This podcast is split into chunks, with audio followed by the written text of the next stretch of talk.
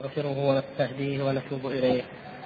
ونعوذ بالله من شرور أنفسنا ومن سيئات أعمالنا. من يهد الله فلا مضل له ومن يضلل فلا هادي له وأشهد أن لا إله إلا الله وحده لا شريك له وأشهد أن محمدا عبده ورسوله. اللهم علمنا ما ينفعنا وانفعنا بما علمتنا إنك أنت العليم الحكيم. أما بعد أيها الإخوة الكرام فما زلنا في باب القدر وقد تعرضنا لشرح الفقرة الخمسين كما شرعنا في الفقرة الحادية والخمسين ثم أدركنا الوقت ولم نكملها وهي مشتملة على هذه الأحاديث الصحيحة في القدر فنقرأها الآن بإذن الله تعالى ونشرحها بما يفتح به الله. تفضل. أي نعم أحسن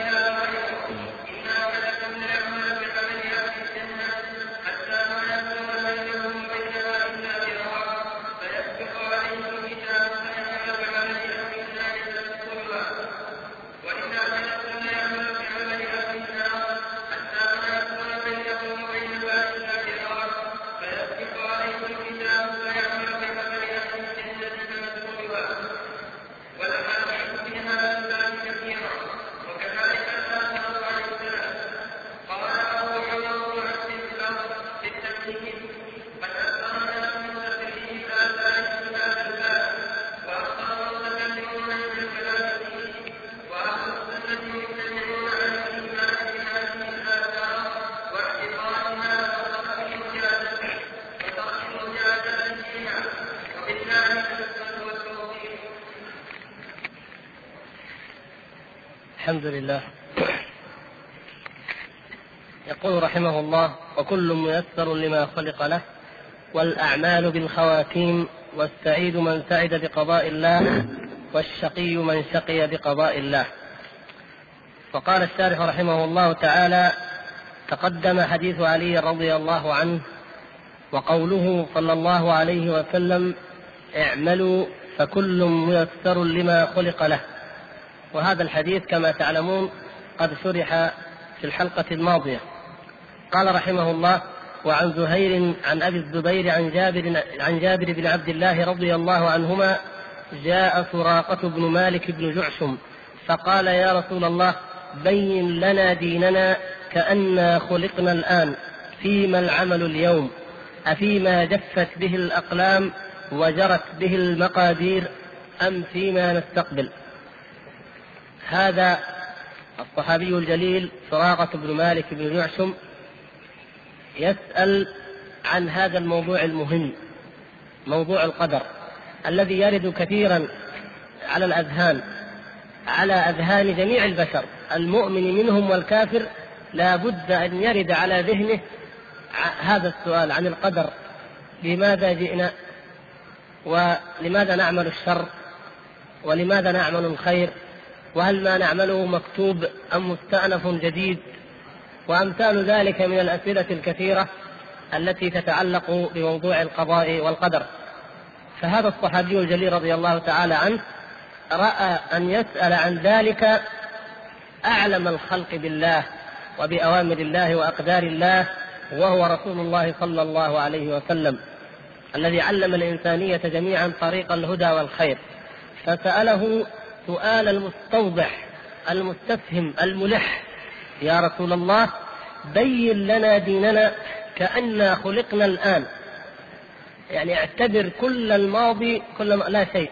اعتبرنا لا نفهم لم نكن نفهم أي شيء ولا نعلم أي شيء. وضحه لنا يعني بتبسيط وبإيجاز وبتفهيم لكي نستطيع أن نفهم وكأننا لا نفهم من قبل شيئا. فهو يريد كأنه يقول ليس لدي افترض أنه لا علم لدينا بإطلاق وأنك ستعلمنا هذه الحقيقة لنفهمها ونؤمن بها ونعتقدها منذ هذه اللحظة. فكان السؤال فيما العمل اليوم؟ العمل الذي نعمله اليوم في أي شيء؟ فيما؟ ثم ذكر فسر ما هذه؟ يعني في أحد احتمالين. قال أفيما جفت به الأقلام وجرت به المقادير أم فيما نستقبل. هذا العمل الذي نعمله الآن. ما نكدح فيه يوميا من الطاعات أو المعاصي من الخير أو الشر. أهو فيما جفت به الأقلام وجرت به المقادير. أمر كتب وقضي وفرغ منه. أم هو فيما نستقبل؟ أم هو أمر نحن نستقبله؟ ونحن نفعله ونعمله دون أن يكون قد كتب وجرت به المقادير وجفت به الأقلام. أحد أحد الاحتمالين ورد السؤال من هذا الصحابي الجليل إلى رسول الله صلى الله عليه وسلم. وكما تعلمون إن أحوج وأوجب ما يسأل عنه المرء هو أمر دينه.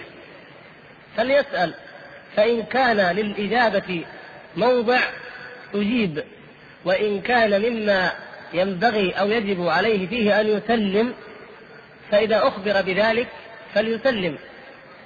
فالسؤال إذا لم يكن في أصل القدر الذي سوف يأتي الكلام عنه في الفقرة التالية لهذه. لا ليس في أصل القدر لما كتب هؤلاء أشقياء ولما كتب هؤلاء سعداء وأشباه ذلك من الأسئلة. وإنما السؤال في أعمالنا نحن. أعمال نعملها بإرادتنا وباختيارنا. نعرف الخير منها ونعرف الشر. أي هذه هذه الأعمال يا رسول الله؟ في أي الحالين هي؟ أهي فيما جفت به الأقلام وجرت به المقادير؟ أم فيما نستقبل فنحن نستقبل نحن نفكر نعزم نهم ثم نعزم ثم نختار ثم نفعل الأمر فحينئذ يكون ذلك أمرا جديدا حدثا لم يكن قد قضي ولا قدر من قبل. هذا السؤال. فالنبي صلى الله عليه وسلم أجاب ونعرف من ذلك أن هذا السؤال هو من النوع الذي يجاب عنه بل هو مما يجب أن يعلم وأن يعتقد. اذا السؤال عن مراتب القدر ابتداء من مراتب القدر الأربع هذا من العلم. صاعدا إلى إلى الفعل السؤال عنها سائر وجائز والجواب عنها وارد أيضا كما أجاب النبي صلى الله عليه وسلم. وليس ذلك داخلا في الامساك عن الخوض في أصل القدر. فالنبي صلى الله عليه وسلم أجاب فقال لا بل فيما جفت به الأقلام وجرت به المقادير. هذه أعمالكم. التي تعملون يوميا من خير أو شر هي فيما جفت به الأقلام وجرت به المقادير عند الله تبارك وتعالى في علم الله وليس فيما تستقبلون من أمركم إذا هذا إثبات لأي مرتبة من مراتب القدر؟ مرتبة العلم والكتابة. مرتبتي العلم والكتابة. وإذا قلنا مرتبة الكتابة فصحيح لأن مرتبة الكتابة تتضمن العلم. نعم. قال ففيما العمل؟ بعد ذلك جاء السؤال الذي أورد من قبل في حديث الجنازة لما كان رسول الله صلى الله عليه وسلم في بقيع الغرقد بعد عند دفن تلك الجنازة. الحديث الماضي حديث علي بن أبي طالب رضي الله تعالى عنه المخرج في الصحيحين. عندما قالوا له يا رسول الله أفلا نمكث على كتابنا وندع العمل؟ هنا في هذا الحديث يقول سراقة قال يا رسول الله ففيما العمل؟ طيب ما دام أن الأمر قد قضي وقدر وأنه جفت به الأقلام وجرت به المقادير فيما العمل؟ قال زهير ثم تكلم أبو الزبير بشيء لم أفهم فسألت ما قال فقال اعملوا فكل ميسر أي أن النبي صلى الله عليه وسلم أعاد لسراقة نفس القول الذي ذكره في حديث علي. قال اعملوا فكل ميسر. وهو في حديث علي أطول كما سبق. أما أهل السعادة يقول صلى الله عليه وسلم اعملوا فكل ميسر لما خلق له. أما أهل السعادة فييسرون لعمل أهل السعادة. وأما أهل الشقاوة فييسرون لعمل أهل الشقاوة. ثم قرأ رسول الله صلى الله عليه وسلم الآيات من سورة الليل وهي فأما من أعطى واتقى وصدق بالحسنى فسنيسره لليسرى. أي هذا الذي هو من أهل السعادة ميسر لعمل أهل السعادة وهو أن يعطي ويتقي ويصدق. وأما من بخل واستغنى وكذب بالحسنى وهذه صفات أهل الشقاوة فميسر له عمل أهل الشقاوة. نسأل الله العفو والعافية. فإذا هذه الرواية أو هذا الحديث هو تأكيد لما وتحقيق لما سبق في حديث علي رضي الله تعالى عنه. فلا مجال إذا لأن يقال فيما العمل أو أفلا نمكث على كتابنا وندع العمل. لأن الحال كما بينا فيما مضى أن الإنسان لا يخلو عن العمل. تذكرتم هذا؟ لا يخلو عن العمل هو عامل عامل إما أن يعمل بالطاعة أو يعمل بضدها لا بد من العمل. فإذا ما الحل؟ الحل هو كما قال الصحابة رضي الله تعالى عنهم في الرواية الأخرى قالوا إذا نجتهد. قالوا إذا نجتهد. إذا ما دام الأمر متروك لنا اعملوا اعملوا. فكل ميسر لما خلق له. إذا هذا أمر لنا.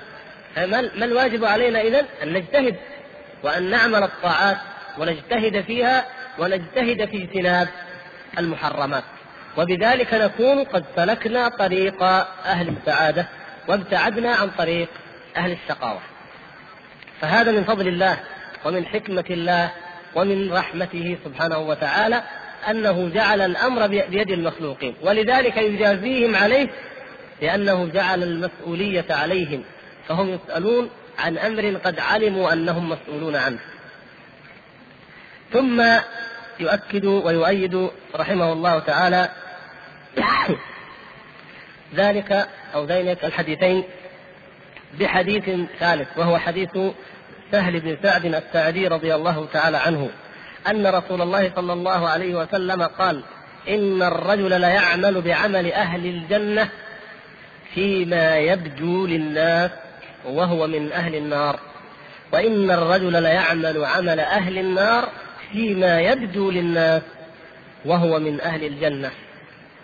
هذا الحديث المتفق عليه. وفي وزاد البخاري جملة مهمة وهي وإنما الأعمال بالخواتيم. وإنما الأعمال بالخواتيم.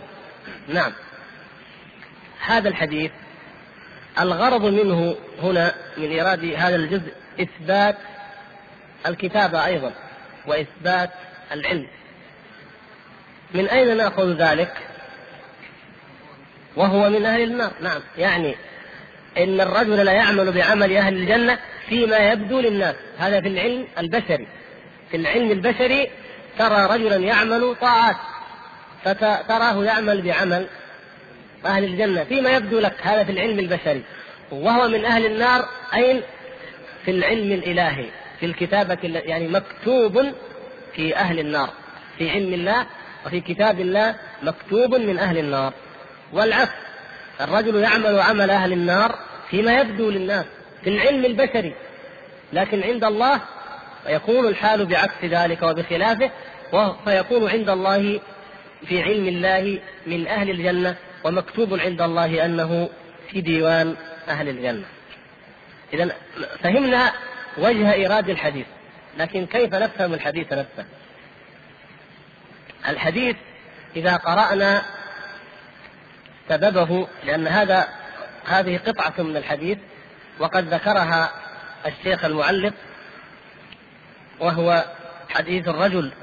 الرجل الذي كان في جيش النبي صلى الله عليه وسلم يقاتل مع الصحابة الكرام وكان لا يدع للمشركين شادة ولا فادة إلا اتبعها بسيفه إلا اتبعها بسيفه أو اتبع يضربها بسيفه.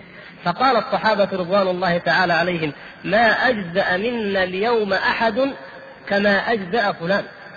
فيما يظهر فيما ظهر لهم قالوا ما أجزأ منا اليوم أحد ما أجزأ فلان. لأنه يبلي بلاء شديدا ويقاتل ويميل على المشركين يمنة ويسرة يضربهم بالسيف حتى قال لا يدع لهم شاذة ولا فاذة يتتبعهم تتبعا يضربهم بسيفه. فكان الصحابة الكرام يثنون عليه. هذا العلم البشري الظاهر.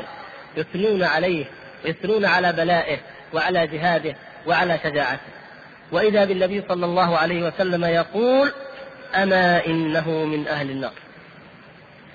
أما إنه من أهل النار فكبر ذلك على أصحاب النبي صلى الله عليه وسلم. وشق عليهم. حتى قال بعضهم كدت أن أفتتن. مصيبة. افهموا جيدا هذا الموضع لأننا سنحتاجه في الحديث الذي بعده. ونحتاجه في في مسألة تربية أنفسنا على طاعة الله وفي فهمنا أيضا لكلام الله وكلام رسوله صلى الله عليه وسلم. الأمر إذا خطير. كيف؟ كيف نرى إنسانا يعمل هذه الأعمال من الطاعات من القربات من الجهاد من الأمر بالمعروف من النهي عن المنكر من طلب العلم وأمثال ذلك؟ ويكون من أهل النار. هذا شيء عجيب. النفوس تعجب. ولو أن الناس أطلعوا على الغيب لربما ذهلوا من كثرة ما يقع من هذه الحالات. لو أن الله عز وجل يطلعنا على الغيب لاطلعت أن فلانا مثلا الذي تحبه وتثق فيه وتظن فيه الدين والخير والإيمان من أهل النار أعوذ بالله. وفلان الشرير الذي لا تطمع فيه بخير ولا تنظر إليه بعين وهو من أهل الجنة ستستغرب ذلك. وربما ضلت وربما زاغت عقول وربما فتنت قلوب. لكن كيف المخرج من هذا؟ كيف نعرف أن هذا لا يزعزع القلوب ولا يزلزلها ابدا؟ هو عندما يؤمن الإنسان حقيقة بأن علمه قاصر وأن نظرته محدودة وأن الله سبحانه وتعالى هو الذي يعلم خائنة الأعين وما تخفي الصدور وأن الأمر ليس منه سبحانه وتعالى ظلما أي لا يجوز لنا أن نسيء الظن بربنا فنرى إنسانا عابدا تقيا زاهدا ثم يختم له بخاتمة سوء. فنقول إذا هذا الرجل ختم له بالسوء ختم له بالنار. إذا من يأمن ربه؟ تعالى الله عن ذلك. ما لا نأمن لا نأمن أن يدخل الأولياء الصالحين العباد النار أو أن يدخل الفجار الأسرار الجنة. إذا المسألة تحتمل مجرد احتمال. فيرجع الأمر إلى محض المشيئة. هذا خطأ. خطأ عظيم. وقع فيه كثير من أرباب السلوك المربون الذين يسمون بأهل السلوك من المتصوفة وغيرهم. الذين ظنوا أن الأمر راجع إلى المشيئة فقط. محض المشيئة. شاء فأدخله النار وإن عمل ما عمل من الطاعات. وشاء لهذا فأدخله الجنة وإن عمل ما عمل من المعاصي. الأمر مشيئة فقط. لا. هل الأمر متعلق بالمشيئة وحدها؟ لا. الأمر متعلق بغيرها متعلق بالمشيئة نعم. المشيئة متعلقة بكل شيء. لا يقع من شيء في الكون طاعة كان أو معصية إلا بالمشيئة. هذا أمر مفروغ منه. لكن زيادة زيادة عن المشيئة هنالك الحكمة وهنالك العدل عدل الله سبحانه وتعالى وحكمته وأنه تعالى لا يظلم أحدا أبدا. هنالك وجوب إحسان الظن بالله وجوب إحسان الظن بالله. لا يموتن أحدكم إلا وهو يحسن الظن بربه. فكيف يسيء العبد ظنه بربه إلى هذا الحد ويجعل الأمر أمر مشيئة؟ إذا لماذا شرع الدين؟ لماذا أنزل الكتب؟ لماذا أرسل الرسل إذا كان الأمر محض مشيئة؟ لا يمكن ذلك أبدا. إذا هذا آخر الحديث بين الصحابة رضوان الله تعالى عليهم لما شق عليهم الأمر وحال هذا الرجل فقال أحدهم أنا صاحبه. قال أنا سأتتبعه لأرى كيف يعمل بعمل أهل الجنة وهو من أهل النار. أنا سوف أتتبعه.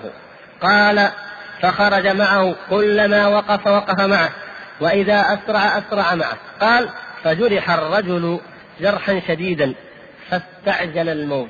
أصابه جرح شديد بالغ فلم يتحمل الألم. فاستعجل الموت فوضع نصر سيفه في الأرض وذبابه بين ثدييه. نسأل الله العفو والعافية. ثم تحامل عليه ضغط عليه واتكأ بنفسه على السيف فقتل نفسه. فقال رسول الله صلى الله عليه وسلم إن الرجل ليعمل عمل أهل الجنة هذا الحديث. إن الرجل ليعمل عمل أهل الجنة فيما يبدو للناس وهو من أهل النار. وإن الرجل ليعمل عمل أهل النار فيما يبدو للناس وهو من أهل الجنة. فأيقن الصحابة الكرام رضي الله تعالى عنهم. أيقنوا لما رأوا لما اطلعوا على ذلك. طيب السؤال الآن. لنفرض أننا لم نرى ذلك الرجل أو أن الذين من الصحابة لم يروا الرجل عندما وقع له وقعت له هذه النهاية السيئة والخاتمة السيئة نعوذ بالله من سوء الخاتمة. الذين ما رأوا وإنما رأوا أفعاله الحسنة وجهاده ثم سمعوا كلام رسول الله صلى الله عليه وسلم فيه وقوله إنه من أهل النار أما إنه من أهل النار ثم لم يتتبعوه أو غير الذين تتبعوا ما دروا وما علموا ما الواجب عليهم؟ التسليم وليس كذلك؟ التسليم والتصديق ومع ذلك يجب عليهم إيش؟ حسن الظن بالله سبحانه وتعالى حتى لا يخطر على العقول أنني قد أعمل الطاعات وأجتهد فيها ثم ما أدري إلا وقذف بي في النار، ليس الأمر كذلك. هذا الرجل عمل الطاعة فيما يظهر للناس، لكن لما كان قلبه منطويا على غير ذلك ظهر أثر ذلك عندما عجل نفسه إلى ربه. فالمجاهد المخلص يصبر على القتال ويصبر على الجرح والألم بل الإنسان في غير جهاد ومن غير جهاد لا يجوز له أن يقتل نفسه بل يجب أن يصبر على أي بلاء يبتلى به. فلما أن فعل الرجل ذلك انكشفت الحقيقة التي لم نكن نعلمها لولا أن رسول الله صلى الله عليه وسلم قد أخبر بها من قبل ثم رؤيت للعين وهي أن عمل ذلك الرجل إنما كان عمل أهل الجنة فيما يبدو للناس في ظاهر علمنا البشري فقط وإلا فخاتمته خاتمة سوء ونهايته نهاية سوء نسأل الله العفو والعافية. والحديث الذي بعده يؤيد ذلك. وزيادة وإنما الأعمال بالخواتيم نضمها إلى الحديث الذي بعده لنفهم هذه الحقيقة. كما قلنا التي ظل فيها كثير من الناس. كان من المشهورين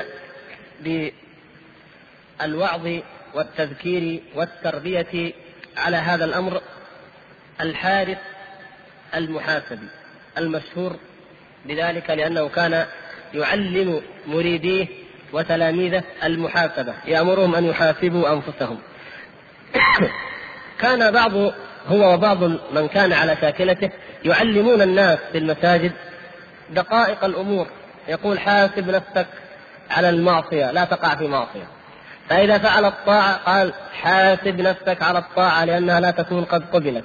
فإذا اجتهد الإنسان وأخلص وعمل الطاعة على الوجه الصحيح وهو مخلص وصادق أيضا جاءوا إليه وأخذوا يكلمونه وقالوا لا تدري لا تدري ما نهايتك عند الله فربما تكون من أهل النار. وهكذا وعمقوا هذا الكلام وربوا الناس عليه وأكثروا منه فكانت النتيجة كما قال شيخ الإسلام ابن تيمية رحمه الله كانوا مثل من يبني قصرا ويهدم مصرا. كانت النتيجة أن قنط الأتباع ويأسوا من رحمة الله سبحانه وتعالى. ولم يثقوا في عدل الله ولا في حكمة الله. فيجتهدون في الطاعات ومع ذلك الكلام من الشيخ دائما مجال المحاسبة والتيئيس والخوف من الخاتمة وأنك لا تدري وأنك ك... وترك وأهمل الجانب الآخر جانب الرجاء وجانب الترغيب فيما عند الله وجانب التذكير بسعه رحمة الله وجانب التذكير بأن رحمته سبحانه وتعالى سبقت غضبه وأنه سبحانه وتعالى أمره متردد بين الفضل وبين العدل لا يخرج عن العدل بأي حال من الأحوال إلى الظلم ترك ذلك بماذا؟ بقصد ماذا؟ بقصد أن يتزكى الناس وأن يخلصوا أعمالهم فلما سلك أولئك الشيوخ هذا المسلك المخالف لهدي النبي صلى الله عليه وسلم ولهدي القرآن الذي نراه بين أيدينا الآن فإنه يأتي بأهل الجنة بأوصافهم وأحوالهم ثم يعرض أهل النار وأوصافهم وأحوالهم. وإذا جاءت آيات في الترهيب جاءت آيات في الترغيب وهكذا. هذا هذا هذه التربية القويمة السليمة. لكن مجرد التركيز على هذا الجانب ومع من؟ مع الخيار مع المستقيمين هذا يؤدي إلى أن يقنط بعضهم وأن ييأس. لو أن هذا التخويف كان عند أهل المعاصي لكان أقرب مع أنه حتى أهل المعاصي لا ينبغي ولا يصح لنا أن نأخذهم بمجرد التخويف. أرأيتم لو أن اناسا طائفة ممن يشربون الخمر ويزنون ويفعلون من المحرمات عافانا الله وإياكم وكان الواعظ يعظهم دائما بالتخويف فقط تخويف تخويف تخويف ينتج عندهم عند البعض على الأقل تنتج هذه الحالة وهو أن ييأس فيقول له الشيطان أنت إذا من أهل النار فاستمر استمر على عمل أهل النار أنت من أهل النار فيستمر فلا يتوب. لكن لو اقترن ذلك بعد الترهيب وبعد الوعظ الشديد من هذه والزجر والردع عن هذه المعاصي يقترن بذلك القول بأن الله غفور رحيم وأن رحمته سبقت غضبه وأنه تعالى يبسط يديه بالليل ليتوب مسيء النهار ويبسط يديه بالنهار ليتوب مسيء الليل وأنه سبحانه وتعالى يبدل السيئات حسنات لمن تاب وأنه كذا وكذا ويقبل التوبة ما لم يغرغر العبد يقبل التوبة ما لم تطلع الشمس من مغربها. فأنت في هذه الحالة بعد أن خوفتهم تماما أصبحوا يريدون أن يبحثوا عن المخرج أعطيتهم المخرج. هذا هو المخرج. توبوا إلى الله وعودوا إليه ولن يردكم أبدا بل يكفر عنكم ما أزلفتم من الخطايا ويقبلكم ويطهركم منها. ويبدل تلك الخطايا والموبقات حسنات عظيمة. هذا ترغيب وهذا مما يجعل التائب يقبل على الطاعة ويقلع ويتوب ويقلع عن المعصية. هذا هدي القرآن وعليه رب النبي صلى الله عليه وسلم أصحابه. فكان صلى الله عليه وسلم يأخذ كبار الصحابة المتمسكين الأوابين المخبتين كان صلى الله عليه وسلم يأخذهم بالحساب على الدقائق. ولكنه صلى الله عليه وسلم كان يعامل المذنبين والمخطئين والمقصرين المقبلين إليه يعاملهم بالرحمة وبالقبول وبالسعة. ليؤوي أولئك ويحتضنهم هؤلاء. وأما أولئك المقربون فليزدادوا رفعة وليزدادوا في درجة الإحسان. فهذه التربية الحكيمة لا بد منها. أما ما يفهمه كثير من الناس وكثير من الوعاظ من أمثال هذه الأحاديث وهي من أحاديث الوعظ بلا ريب ومما يجدر بنا أن نعظ أنفسنا وأن نعظ الناس به لكن يجب أن نفهمه على وجهه الصحيح. أما ما يفهمه بعض الناس منها وهو مجرد التيئيس والتقنيط الذي يصل إلى أن الناس يطيعون ظنهم برب العالمين عز وجل ومثل ما فعل أصحاب الكلام. وهذا مذهب الأشعرية مذهب معروف مشهور يقولون إنه إن الأمر يرجع إلى محض المشيئة. يعني المشيئة المحضة. فإن شاء جعل إبليس وجنوده في الجنة وجعل أعظم الأولياء حتى لا يقول محمد صلى الله عليه وسلم يعني تورعوا عن كلمة ولا هذا مرادهم وجعل أعظم الأولياء والصالحين في النار. إن شاء جعل كذا وإن شاء جعل كذا ويجب أن يؤمن الناس بذلك. يقولون يجب أن تؤمن بهذا. لا ليس مذهب أهل السنة والجماعة في الإيمان بالقدر هو الإيمان بهذا. وإنما أن نؤمن بالقدر على أساس الإيمان معه بحكمة الله سبحانه وتعالى والإيمان معه بعدل الله سبحانه وتعالى. يا عبادي إني حرمت الظلم على نفسي وجعلته بينكم محرما فلا تظالموا. فهو الغني سبحانه وتعالى لما يظلمهم وهو الغني عن طاعتهم كما هو أيضا لا تضره معصيتهم فكون الأعمال بالخواتيم والحديث الآخر أيضا الحديث الصادق المصدوق نفهم منه العبرة التي أشرنا إليها فيما مضى وهي تتكون من أمرين العبرة الحقيقية التي نأخذها ونفهمها كما فهم الصحابة الكرام هي تتكون من أمرين الأمر الأول هو ماذا؟ اتهام النفس. نعم. اتهام النفس. الإنسان يتهم نفسه. لا يتهم ربه.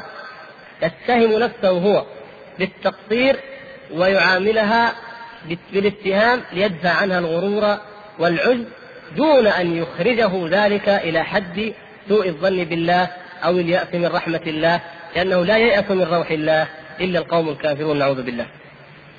فلا ييأس الإنسان من روح الله ولا يقنط من رحمته لكن يتهم نفسه. اجتهد في الطاعات ومع ذلك يتهم نفسه وعمله. ولا يدري أقبل أم لم يقبل مع ثقته في أن الله سبحانه وتعالى لن يضيع عمل عامل من المؤمنين أبدا. والأمر الثاني أيوة عدم القطع لأحد لمعين بجنة أو نار. لأننا لا ندري. نرى الإنسان يعمل عمل أهل الجنة فيما يظهر لنا. وأيضا نراه يعمل عمل أهل النار فيما يظهر لنا والحال أنه يكون بخلاف ذلك عند الله. فهل هذا يجعلنا نشك في أهل الخير والصلاح ولا نثق بهم؟ لأنه ممكن يكونوا من أهل النار ويجعلنا نتودد أو نحسن الظن بالمجرمين ونقول يا أخي يمكن يكون من أهل الجنة كما يفهم بعض الناس. وكما فهم ذلك المتكلمون من الأشعرية وغيرهم لا يا شيخ ليس المقصود هكذا.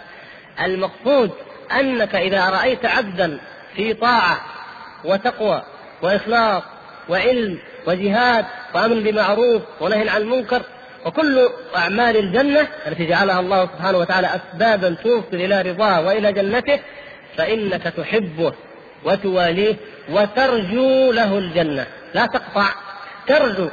ليش ما تقطع؟ لأنك ما تدري عن الحقيقة. فعدم علمك بالحقيقة لا يجعلك تيأس أو تسيء الظن به بل يجعلك لا تجزم له فقط. ترجو له الثواب. مات ترجو له؟ نرجو أن يكون من أهل الجنة. ما علمناه إلا صالحا. ما علمنا عليه إلا الخير. هكذا نحسبه والله حسيبه. هكذا ولا نزكي على الله أحدا كما علمنا النبي صلى الله عليه وسلم. وأما الآخر صاحب الفجور والظلم والمعاصي والقبائح والموبقات فإنك تخاف عليه من النار. لأنه يعمل بعمل أهل النار هذا اللي يظهر لك أنت وتخاف عليه منها. ولكن هل تجزم له بذلك؟ لا لأنك لا تدري. ربما يكون له حسنة لا تعلمها. وإلا فإن شهادة المؤمنين معتبرة كما في الحديث الصحيح يا إخوان. الحديث الصحيح مر على النبي صلى الله عليه وسلم بجنازة فسأل الصحابة فأثنوا خيرا فقال وجبت. ثم مر عليه صلى الله عليه وسلم بجنازة أخرى فسألهم فأثنوا شرا فقال وجبت. ثم قال صلى الله عليه وسلم أنتم شهداء الله في الأرض. الصحابة الكرام ما قالوا هذا من أهل النار يا رسول الله ولا قالوا هذا من أهل الجنة يا رسول الله. أثنوا على صاحب الخير خيرا وذكروا صاحب الشر أيضا بالشر. لما تكلموا في هذا وصفوا ما يرون بالظاهر. الذي قال وجبت هو من؟ النبي صلى الله عليه وسلم. فإذا أنت لو رأيت إنسانا مات فوجدت أهل الخير يثنون عليه خيرا. الناس أهل الخير يثنون عليه خيرا. ترجو له الجنة وتزكيه ولا تزكي على الله أحدا ولكن تؤمن له الخير والثواب لأن هؤلاء هم شهداء الله في الأرض لكن لا تجزم لأنك لا تعلم الغيب. والعكس لو أثني أو ذكر إنسان بالشر وسمعت الناس يذمونه أهل الخير والإيمان والصلاح يذمونه فإنك أيضا تظن فيه الشر والسوء ولكن وتخاف عليه من العذاب تتوقع له ذلك لكن لا تجزم لأنك حينئذ تقع في الخطأ وفي الخلل. فإذا نحن يجب أن نوفق بين هذا وهذا. بين كون المؤمنين شهداء الله في الأرض هذا حق. وبناء على شهادتهم تجري الأحكام الظاهرة كما تعلمون. أما علم الغيب الأحكام الباطنة فهي عند الله عز وجل. بين إيماننا بأن الله سبحانه وتعالى عدل بأنه حكم قصد بأنه حكيم بأنه لا يظلم أحدا وبين إيماننا أيضا بأن مشيئته تنفذ وأن من كتب عليه الشر فهو من أهله ومن كتب له الشقاوة فهو من أهلها وأيضا من كتب له الخير وكتب له نتيجة ذلك السعادة فهو من أهلها. هذا هو الذي يجب وينبغي لعباد الله المؤمنين حيال ذلك. حديث عبد الله بن مسعود في الصحيحين قال حدثنا رسول الله صلى الله عليه وسلم وهو الصادق المصدوق. انظروا هذا الوصف. عبد الله بن مسعود رضي الله تعالى عنه يروي عن النبي صلى الله عليه وسلم كثيرا من الأحاديث. هذا الحديث بالذات يقول وهو الصادق المصدوق لأن هذا الحديث يتضمن امورا عجيبة. لا تعلم إلا من طريق الوحي وربما زلت فيها الأفهام وضلت فيها العقول وهو أمر القدر. فيقول رضي الله تعالى عنه وهو الصادق المصدوق يوطئ لما سيخبرك عنه. أيها العبد المؤمن صدق رسول الله صلى الله عليه وسلم. هو الصادق المصدوق الذي لا ينطق عن الهوى. فكأن عبد الله رضي الله تعالى عنه يقول اسمعوا ما أقوله لكم من الصادق المصدوق وطنوا أنفسكم على قبوله وهيئوها لتلقيه بالإيقان وبالاعتقاد الجازم وعدم الشك أو التردد لأنه صادق مصدوق صلى الله عليه وسلم.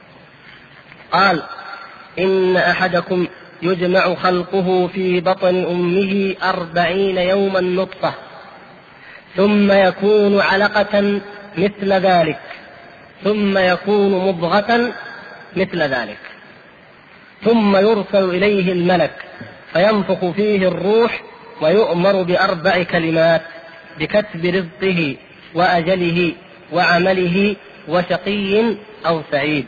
فوالذي لا إله غيره إن أحدكم ليعمل بعمل أهل الجنة حتى ما يكون بينه وبينها إلا ذراع. فيسبق عليه الكتاب فيعمل بعمل أهل النار فيدخلها. وإن أحدكم ليعمل بعمل أهل النار حتى ما يكون بينه وبينها إلا ذراع فيسبق عليه الكتاب فيعمل بعمل أهل الجنة فيدخلها. إذا هذا الحديث مضمونه هو نفس رواية حديث سهل المتقدم بزيادة البخاري رضي الله تعالى عنه وهي قوله وإنما الأعمال بالخواتيم. وإنما الأعمال بالخواتيم. والشارح رحمه الله تعالى يريد أن يثبت لنا بهذا الحديث مرتبة ماذا؟ أيوة العلم والكتابة ولهذا ذكر ذلك. فيقول إن أحدكم يجمع خلقه في بطن أمه إلى أن قال ثم يرسل إليه الملك فينفخ فيه الروح ويؤمر بأربع كلمات بكتب رزقه وأجله. المقصود إذا هو الكتابة. الشاهد منه هذا الكتابة. وهي كتابة ليش هذه؟ كونية ولا فردية ولا كونية للكون كله هذا الكتابة؟ هذه فردية نفس الفرد. الكتابة الكونية هي ماذا؟ هي أول ما خلق الله القلم فقال له اكتب فكتب مقادير كل شيء وعرشه على الماء. هذا الكتابة الكونية كتابة تتعلق بالكون كله. وأما الكتابة هي تتضمن الفردية نعم لكن لما نسأل عن الفردية لا تتضمن الفردية الكونية. أما العكس نعم الكونية تتضمن فردية لأنه في ذلك اللوح كتب شأن كل إنسان. ولهذا قال من قال من السلف في قوله تعالى إنا كنا نستنسخ ما كنتم تعملون قال وهل يكون النسخ إلا من أصل؟ يعني الملائكة تطابق على ما في اللوح المحفوظ فتكتب. فتستنسخ ذلك. ما تكتبه الملائكة ما تنسخه من اللوح المحفوظ من أم الكتاب من الأصل هو ما يفعله العباد تماما. وما محي من ذلك لا يكتب. ليس في في الأصل ليس في أم الكتاب. يمحو الله ما يشاء ويثبت وعنده أم الكتاب. الكتابة إلى الكونية هي الكتابة التي كتبها الله تبارك وتعالى أول ما خلق القلم. لم يكن حينئذ من المخلوقات المعروفة لنا إلا العرش والماء كما سيأتي إيضاحه. ثم خلق القلم كما قال في آخره وعرشه على الماء. فالعرش والماء موجودان. ثم خلق القلم قبل خلق السماوات والأرض بكم؟ بخمسين ألف سنة وأمره أن يكتب كل ما هو كائن هذا نوع من الكتابة. والنوع الثاني الكتابة النوعية أي التي تشمل النوع الإنساني كله وهي ما أخذه الله سبحانه وتعالى من الميثاق. لما أخذ الميثاق لما استخرجهم من ظهر آدم. وكتب أن هؤلاء في الجنة وهؤلاء في النار. ثم فردي الكتابة الفردية التي تتعلق بكل فرد في ذاته. وهو أن هذا الفرد في ذاته لما أن يأتيه الملك لينفخ فيه الروح يكتب ما يتعلق بهذا الفرد في ذاته. من رزقه وأجله وعمله وشقي أو سعيد. ثم الكتابة العمرية الحولية كما قلنا العمرية هي الفردية. الحولية وهي ما يكون في ليلة القدر التقدير الحولي. يقدر الله تبارك وتعالى في ليلة القدر ما يكون إلى مثلها من الليلة الليلة القادمة من العام القادم. ثم بعد ذلك التقدير اليومي الذي هو الإيجاد والخلق والتدبير. يدبر الله تبارك وتعالى هذا الكون ويخلق ويوجد فيه ما قدره سبحانه وتعالى. نعم كما يشاء. كل يوم هو في شأن إن أحدكم يجمع خلقه في بطن أمه أربعين يوما نطفة ثم يكون علقة مثل ذلك ثم يكون مضغة مثل ذلك ثم يرسل إليه الملك ثم يرسل إليه الملك. متى؟ معروف طبعا. كيف يكون نطفة أربعين يوم؟ ما في إشكال. ثم يكون علقة. النطفة معروفة. النطفة تطلق في في لغة العرب على النقطة القليل من الماء. إذا اجتمع قليل من الماء سمي ذلك نطفة. وهذا المقصود بذلك هو الماء الذي يخلقه الله سبحانه وتعالى ويقذف في الأرحام. ثم يكون علقة. العلقة هي الدم المتكثر المتجمع. هذه العلقة. العلقة الحيوان المعروف تعرفونه في المياه؟ فيكون الحال أن تلك النطفة تتحول إلى دم متخثر. ثم يكون مضغة والمضغة هي القطعة من اللحم بقدر ما يمضغ الإنسان. هذا المقصود أن هذه معروفة. ثلاث مراحل معروفة جاءت في الكتاب الحكيم وجاءت في هذا الحديث تصديقا لذلك. ثم يرسل إليه الملاك ثم هذه الأخيرة متى؟ بعد الثلاث المراحل أو بعد مرحلة منها؟ هذا سبق معنا سبق أن تعرضنا له. نعم بعض العلماء يرى أنها على ظاهرها في الترتيب يعني فكأن الملك ينفخ فيه الروح بعد كم؟ بعد أربعين وأربعين وأربعين. إذا بعد كم؟ بعد مئة وعشرين ليلة. هذا وجه وفهم ذلك طائفة من العلماء. وطائفة أخرى قالوا إن النفخ في نفخ الروح يكون بعد الأربعين الأولى وفي بداية الطور الثاني وهو طور إيش؟ العلقة. في بداية طور العلقة تنفخ فيه الروح. طيب يستدلون بماذا؟ يستدلون بأحاديث صحيحة أيضا من أحاديث حذيفة. سبق أن شرحنا هذا حديث حذيفة ابن أسيد رضي الله تعالى عنه. إن النطفة إذا أخي على طريق الحق هنا منتصف الشريف. أن الخلق يكون في أول. الطور أو المرحلة الثانية في طور العلقة بينما هنا نفهم أنه بعد ثلاثة أطوار. واختلف العلماء في ذلك. بعضهم يقول إن هذا الحديث يمكن أن يفهم بما يوافق حديث حذيفة. كيف نستطيع أن نفهم هذا الحديث كما يوافق حديث حذيفة؟ بأن يكون الحديث أصله هكذا. إن أحدكم يجمع خلقه في بطن أمه أربعين يوما نطفة ثم يرسل إليه الملك فينفخ فيه الروح. وقوله ثم يكون علقة مثل ذلك ثم يكون مضغة مثل ذلك استطراد فاصل لبيان أن هذه المراحل كل مرحلة منها مدته كم؟ أربعون ليلة. ولا يكون المقصود أن أن النفخ مترتب على المراحل. هكذا فهم بعض العلماء وتعارض في ذلك الأحاديث والله تبارك وتعالى أعلم. هذا أمر اختلف فيه أيضا آه، الأطباء واختلفت أنظارهم فيه. وإن كان الطب الحديث كما سمعنا ونقرأ وعلمنا بذلك محدود يميل إلى القول بأنه يكون في الطور الثاني نفخ الروح. إلا أن هناك قولا لابن القيم رحمه الله تعالى ربما يحل الإشكال أو يحل الإشكال لو تأملناه أو لو ثبت لدينا بطريق القطع. وهو على أي حال احتمال إلى الحد الآن. يقول ابن القيم رحمه الله تعالى إن الملك ملكان.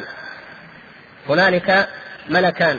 أحدهما ملك موكل بالنطفة وهذا يأتي على رأس الأربعين أو بعد اثنتين وأربعين ليلة كما في حديث حذيفة. وأما الملك الذي يكتب يكتب الأربع الكلمات فهو ملك آخر وهو يأتي على رأس المئة والعشرين ليلة. فكأن النطفة تمر بها حالتان. الحالة الأولى أنها تأتي يأتيها الملك الذي موكل بها ويغيرها ويقلبها من طور إلى طور وقد تنفخ فيها الروح يعني تكون ذات روح ذات حياة لكن هذه الحياة حياة خاصة حياة جنينية. وأما الحياة التي هي الروح الحياة الحقيقية التي يكون بها الإنسان بشرا فهي ما يكتب بعد المئة والعشرين. والله تعالى أعلم. وأنا أقول لا نقطع بهذا مع أنه قول تبدو عليه الوجاهة لأن الأحاديث متعارضة. وقد حاولت أن أوفق أن أجمع الأحاديث على هذا القول فلم تجتمع لدي تماما. والأمر في حاجة إلى مزيد تتبع منا جميعا. لعل الله أن يفتح لأحدنا فيه. وعلى كل حال من أراد أن يرجع إلى آه، شرح في ذلك أو توسع يراجع ما ذكره ابن رجب رحمه الله في شرح هذا الحديث وهو الحديث الرابع من الأربعين النووية التي شرحها رحمه الله مع زيادة عليها بكتابه جامع العلوم والحكم. وكذلك في شفاء العليل لابن القيم رحمه الله.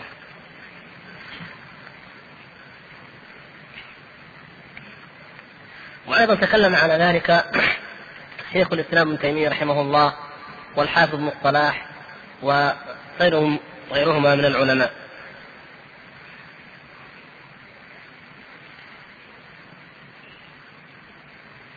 شكرا يا لكن ليس هذا هو مرادنا الآن. نحن هذا لا يهمنا الآن إلا أننا عرفنا القولين. ويهمنا أن نعرف الأصل الذي من أجله أورد المؤلف الحديث وهو أن الملك بعد هذه هذه المرحلة على القول بأن 120 ليلة أو على أساس أن الجملة استطرادية المهم أنه يرسل إليه الملك فينفخ فيه الروح ويؤمر بأربع كلمات. هذا الملك يأتي إلى هذه إلى هذا الجنين فيكتب أربع كلمات رزقه وأجله وعمله وشقي أو سعيد. رزقه يكتب كل ما سيرزق هذا الإنسان في حياته. ويوضح ذلك ما قال النبي صلى الله عليه وسلم في الحديث الصحيح إن روح القدس نفث في روعي أي ألقى في نفسي وألقى في قلبي إنه لن تموت نفس حتى تستكمل رزقها وأجلها. فاتقوا الله وأجملوا في الطلب. يكون الطلب الطلب الذي وصفه الله سبحانه وتعالى. طلب المؤمنين لا يسألون الناس إلحافا. يحسبهم الجاهل أغنياء من التعفف. لا يسألون الناس إلحافا. هذا الطلب الإنسان ليس رزقه بكثرة الحرص ولا بالإلحاح. ولا بكثرة الجهد والعمل. نعم يعمل يجتهد أيضا يطلب يجوز السؤال فيما هو جائز شرعا أن يسأل الإنسان السؤال لكن كل ذلك مع التعفف وكل ذلك مع عدم الإلحاح مع الطلب الجميل أو مع الطلب المجمل. كل ذلك لماذا؟ لأنه لن تموت نفس إلا إذا استكملت ما كتب لها من الرزق. أبدا. إنسان بقي له أن يأكل شيئا ما لن يموت حتى يأكله أبدا. ولهذا يعطى للإنسان الشربة من الماء أو التمرة فيشرب النصف أو يأكل النصف ويترك النصف ثم تقبض روحه. أخذ النصف المكتوب وترك النصف الذي لم يكتب. لا يمكن أبدا أن يموت إنسان وقد بقي مما كتب له شيء. فهذا من الرزق والأجل لا يستقدمون ساعة ولا يستأخرون. إذا جاء أجلهم لا يستقدمون ساعة ولا يستأخرون. فلو أن. كل نفس تتنفسه معدود وعمر كل إنسان محسوب. فإذا جاء الأجل القدر يستنشق يخرج يدخل النفس ثم لا يخرجه. أو يخرجه ثم لا يدخله. عندئذ ينقطع عن هذه الحياة فيستكمل ما كتب له نفسا نفسا لأن الله سبحانه وتعالى قد قدر ذلك وكتبه لا محالة هذا متى يكتب؟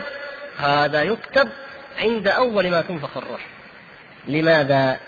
لكي لا تأسوا على ما فاتكم ولا تفرحوا بما أتاكم لو أننا آمنا بالقدر بهذه الحقيقة لما كان هذا الأسى والجزع والقنوط إذا أصابنا الشر وأصابنا ما نكره.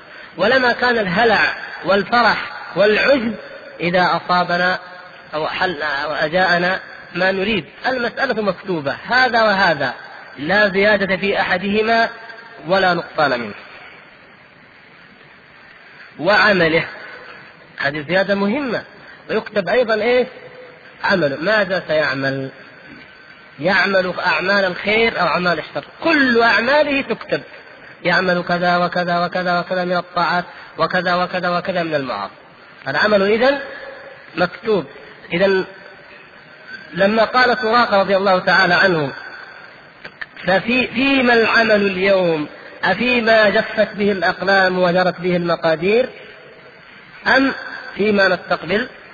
إذا هذا الحديث أيضا يجيب عن ذلك أن العمل مكتوب فليس فيما نستقبل.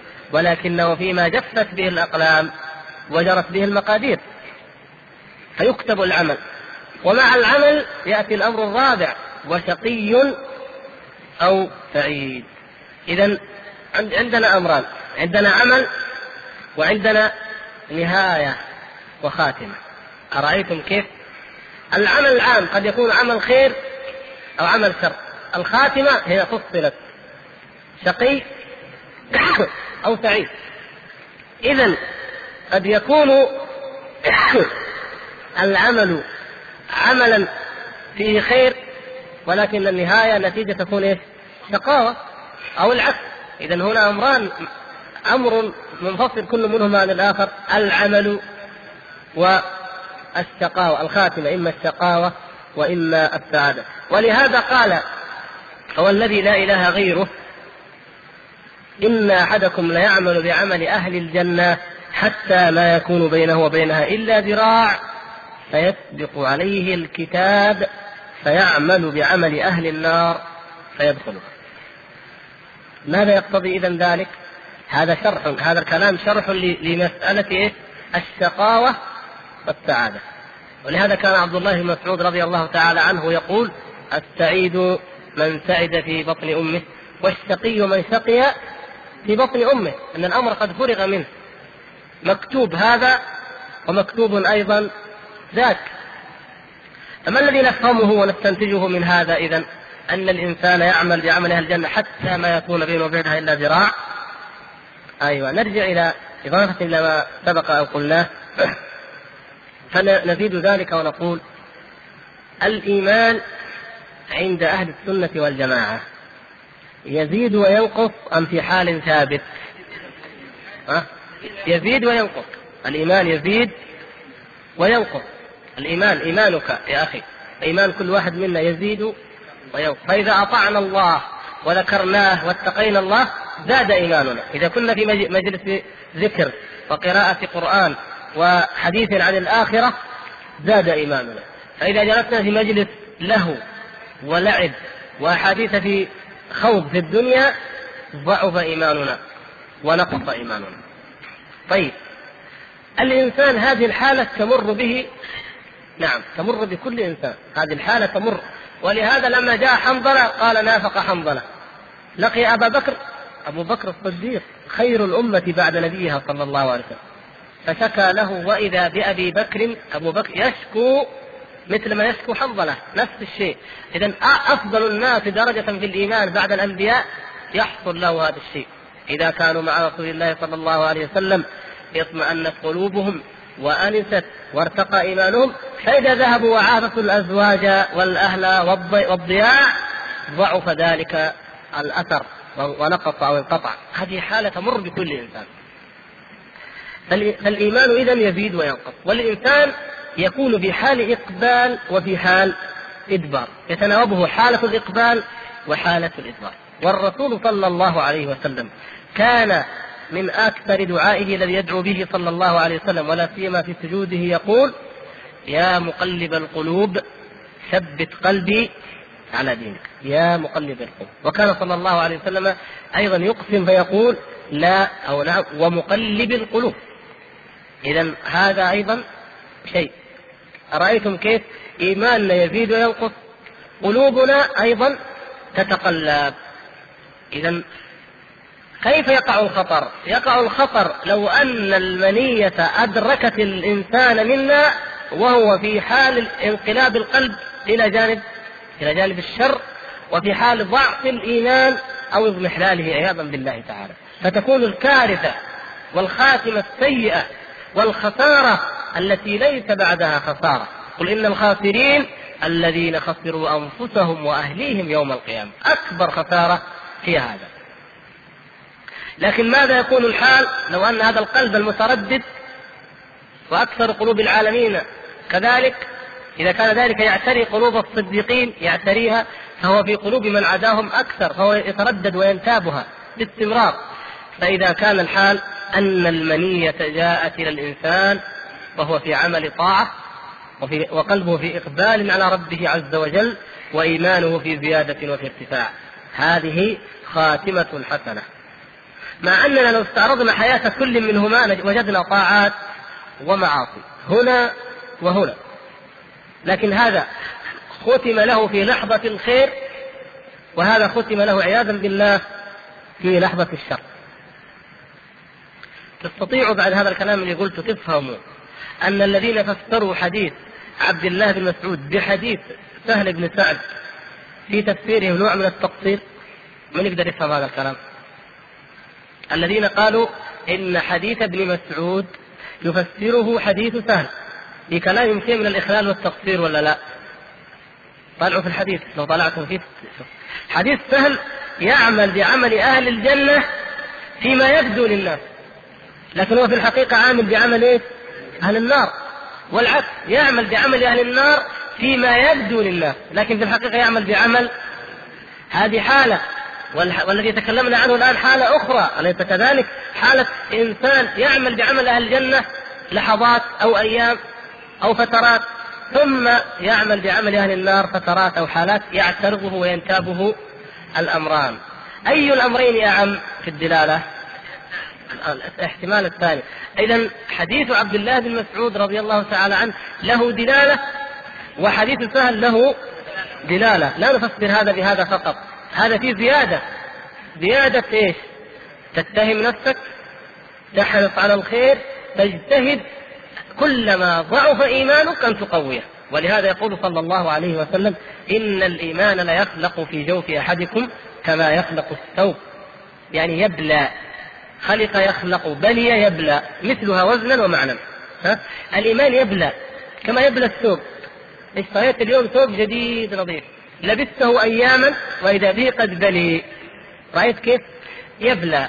جدد جدد إيمانك كما تجدد ثيابك تغسلها أو تغيرها وتجددها.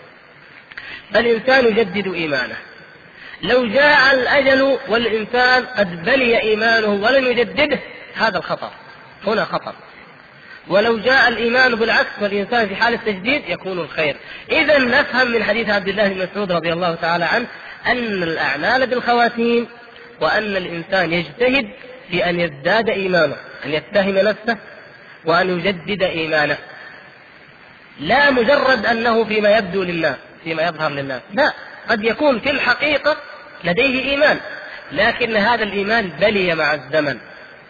كما طال الأمد على أهل الكتاب فقست قلوبهم نسأل الله العفو والعافية. ثم عوتب أصحاب النبي صلى الله عليه وسلم بذلك أيضا ولا تكونوا كالذين أوتوا الكتاب من قبل. فطال عليهم الأمد فقست قلوبهم. إيمانهم حقيقي ولا لا؟ حقيقي صادق جاد. لكن مع طول الأمد مع طول الزمن يمضي بغير تجديد يقسو القلب ويصبح الإيمان أمرا عاديا لديه.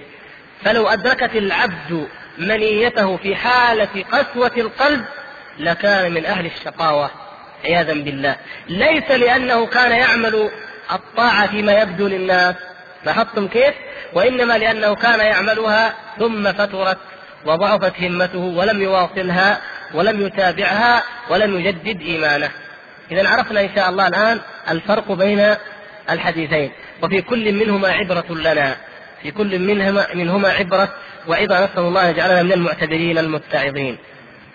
إذا ثم عندما قال في شيء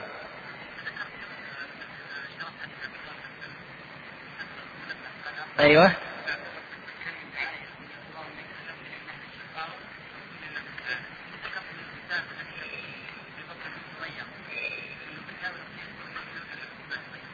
أي نعم يعني هذا ممكن. نعم ممكن أن تغير الكتابة الفردية العمرية. يعني الذي كتب الكتابه التي يكتبها الملك في بطن الإنسان في الرحم وهو جنين في بطن أمه.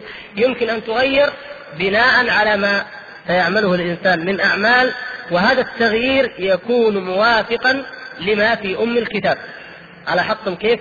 كما مثلا في حديث من أراد أن يمد له في رزقه وينسى له في فليصل نعم في عمره فليصل رحمه. فمن فعل ذلك حديث لا يرد القضاء إلا الدعاء. من وصل رحمه. ومن أكثر من الدعاء. فقد يصرف عنه ما قد كتب عليه وهو في حالة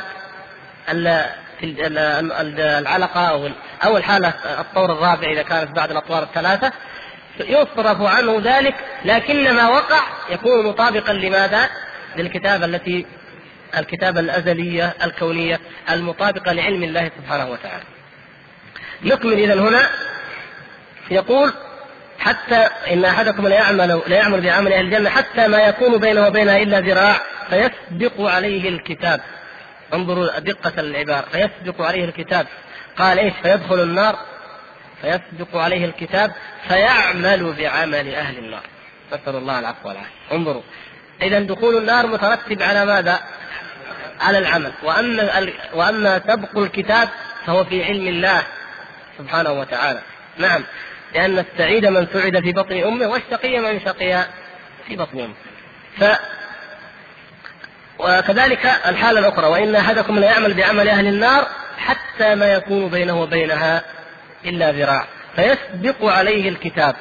إذا لكون العبرة بالخواتيم يكون الحال كذلك. فقد يعمل الإنسان بعمل أهل الجنة ولكن يختم له بخاتمة خير.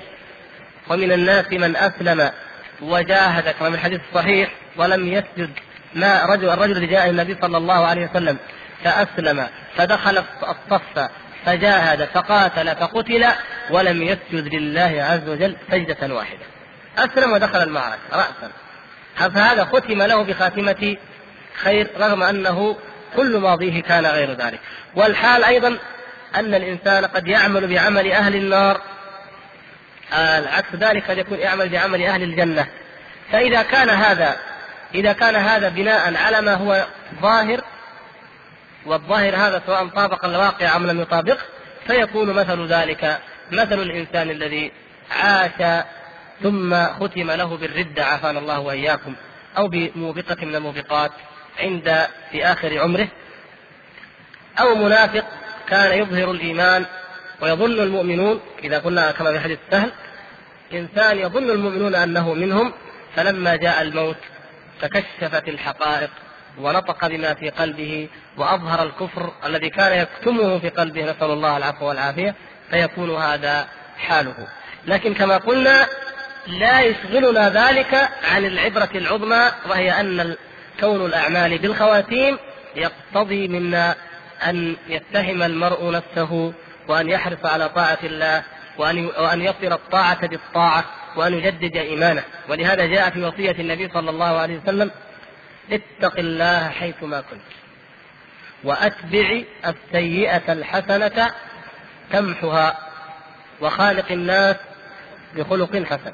فلو أن العبد المؤمن كلما غلبته نفسه وغفلت فارتكب سيئة أتبعها بحسنة لمحتها وكفرتها. ولو لم تكن تلك الحسنة إلا أن يقول أستغفر الله أن يستغفر الله ويتوب. هذه حسنة من أعظم الحسنات الاستغفار. ويمحو الله تعالى به الخطايا. يقول والأحاديث في هذا الباب كثيرة. نعم الأحاديث في باب إثبات الكتابة والعلم السابق كثيرة وكذلك الآثار عن السلف. ومن أكثر من جمع ذلك جمعها الحافظ اللالكائي رحمه الله في كتابه شرح أصول اعتقاد أهل السنة والجماعة وكذلك الإمام الاجري رحمه الله في كتابه الشريعة وكذلك الإمام ابن بطة العكبري في في الإبانة. وكذلك الحافظ أبو عمر بن عبد البر أيضا في التمهيد الذي أشار إليه هنا. وأيضا كتب السنة أفردت ابوابا للقدر ذكرت فيه هذه الأحاديث وزيادة عليها. كما ما غالب كتب الحديث والسنة ذكرت ذلك.